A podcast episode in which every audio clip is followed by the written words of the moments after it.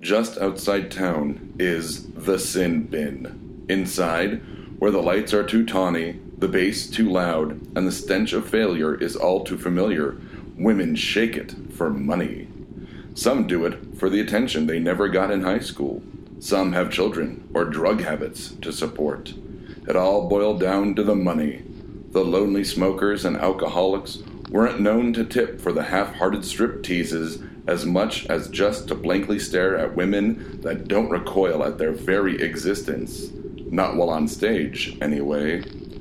Tessa's set was almost over, and she had the very distinct feeling that the owner wanted her to blow him again. Three men in the audience glared at her as they groped their tiny erections, imagining new ways to hurt her. She wanted desperately to fondle her mace when she danced. She wanted to be a Hollywood starlet, but no bus out of Black Falls seemed to go to California.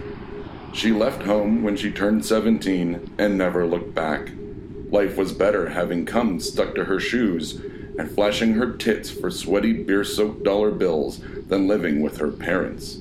Mom was a pillhead, and Dad was a ghost in an armchair that would occasionally mistake his daughter for his wife when he was feeling amorous.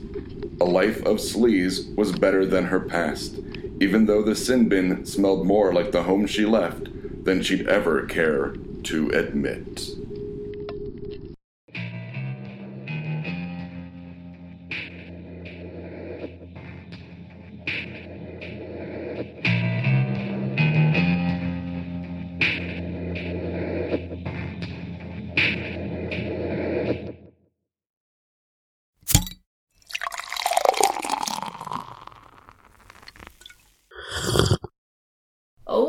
Yeah.